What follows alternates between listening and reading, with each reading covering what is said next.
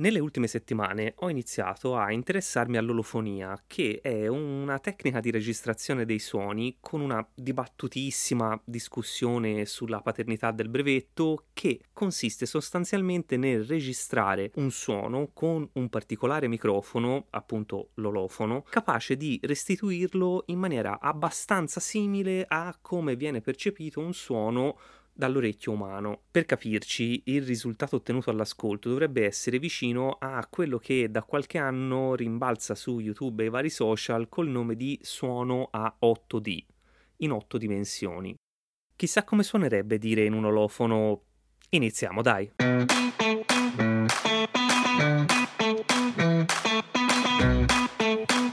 Clac. Tra le altre cose, un podcast.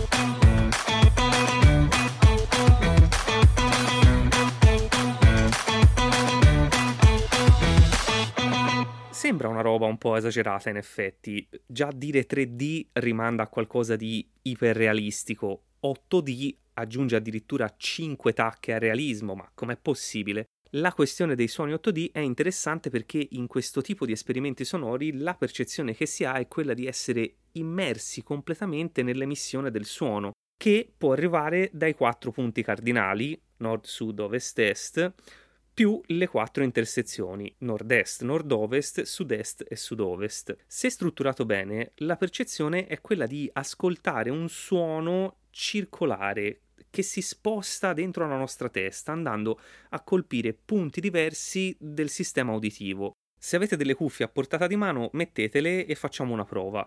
Questo è un pezzo di Alexi Action che si chiama Sonic Void. Di norma suona così.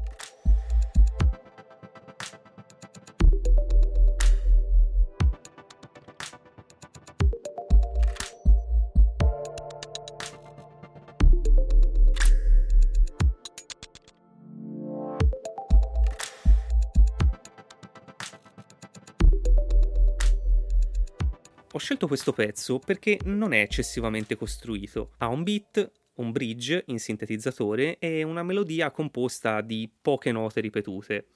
Smanettandoci sopra con Audacity ho provato a effettarlo in modo da renderlo vicino all'esperienza 8D, che lo fa suonare in questo modo.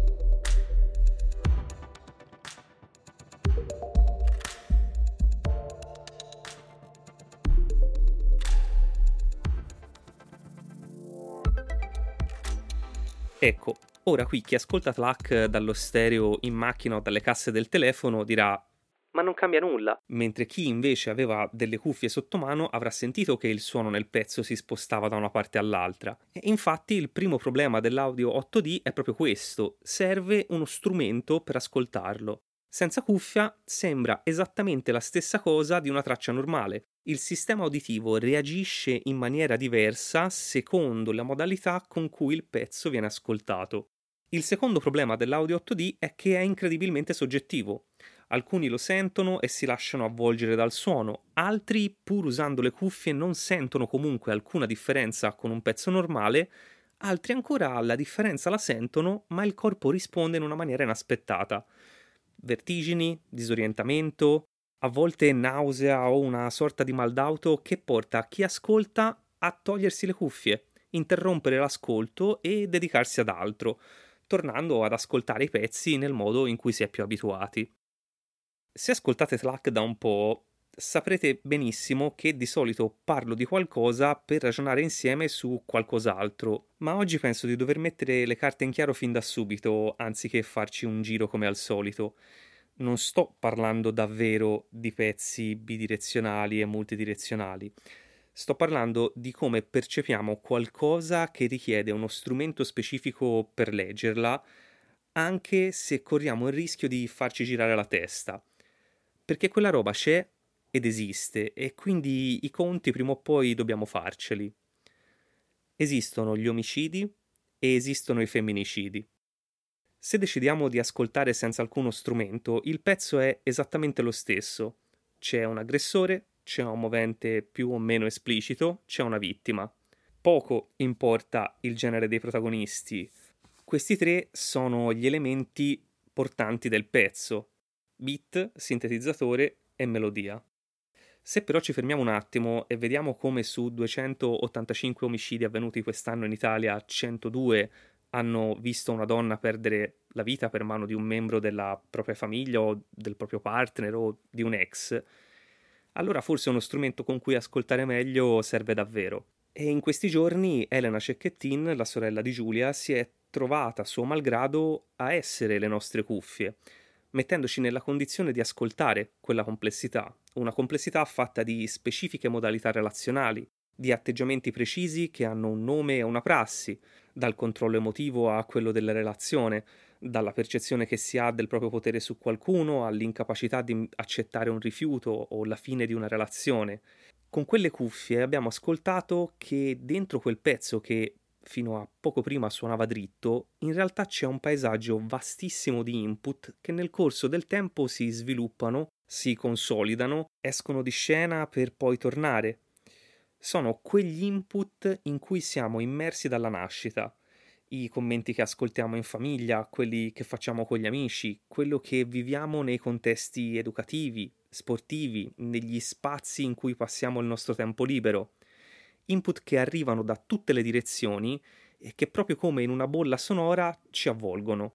Elena Cecchettin, facendoci da cuffie, ci ha messo nella condizione di sperimentare seriamente quella bolla sonora.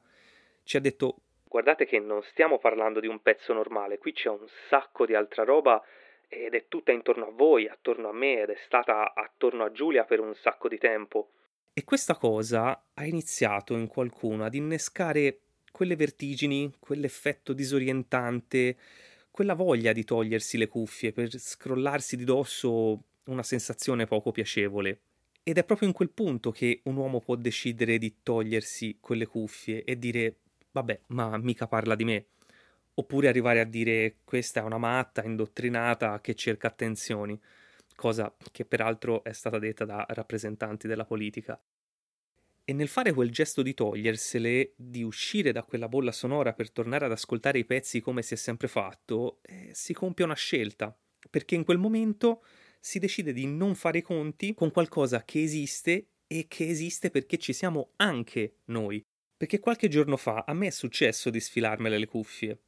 In uno dei gruppi Telegram che seguo si parlava di quello che hanno fatto a Giulia e rapidamente la discussione si è andata a evolvere, come spesso succede su quasi tutti i temi di rilevanza nazionale, verso una polarizzazione delle opinioni in cui una parte era fermamente convinta della propria posizione e l'altra pure, senza alcuna possibilità di dialogo. Non sono intervenuto perché mi sono detto che sarebbe stato inutile e più tardi però quella sera una ragazza di quel gruppo, che raramente mi scrive in privato, decide di farlo, dicendomi Pensavo saresti intervenuto, mi aspettavo di sentire la tua voce lì in mezzo, però non c'eri. Ecco, questa cosa, questa scelta di non agire è esattamente quello che ci succede in uno spogliatoio, in una macchina verso il pub, in una discussione con un amico d'infanzia che però ultimamente ha delle uscite preoccupanti, ma vabbè, dai, è pur sempre lui.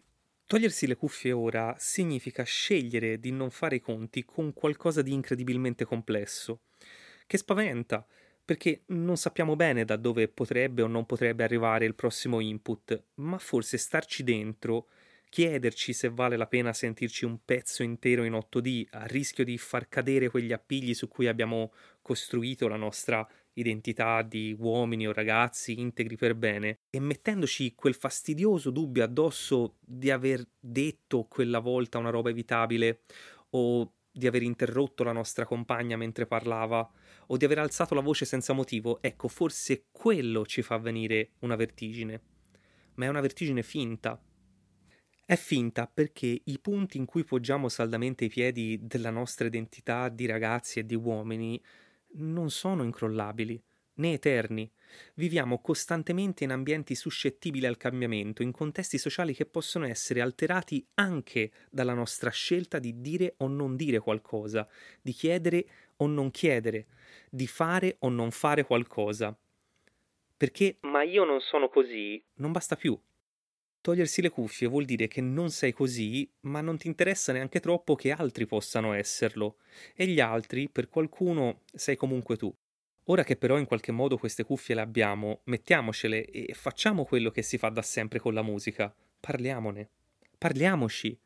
Non serve a nulla un opuscolo fatto in fretta e furia, né servirà una commissione messa in piedi da questo o quel governo. La musica è musica, la fanno le persone, le persone l'ascoltano e le persone ne parlano.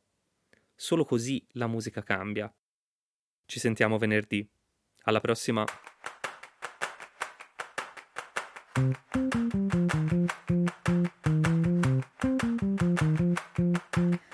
Tlac è un podcast scritto e prodotto da Francesco Tanini.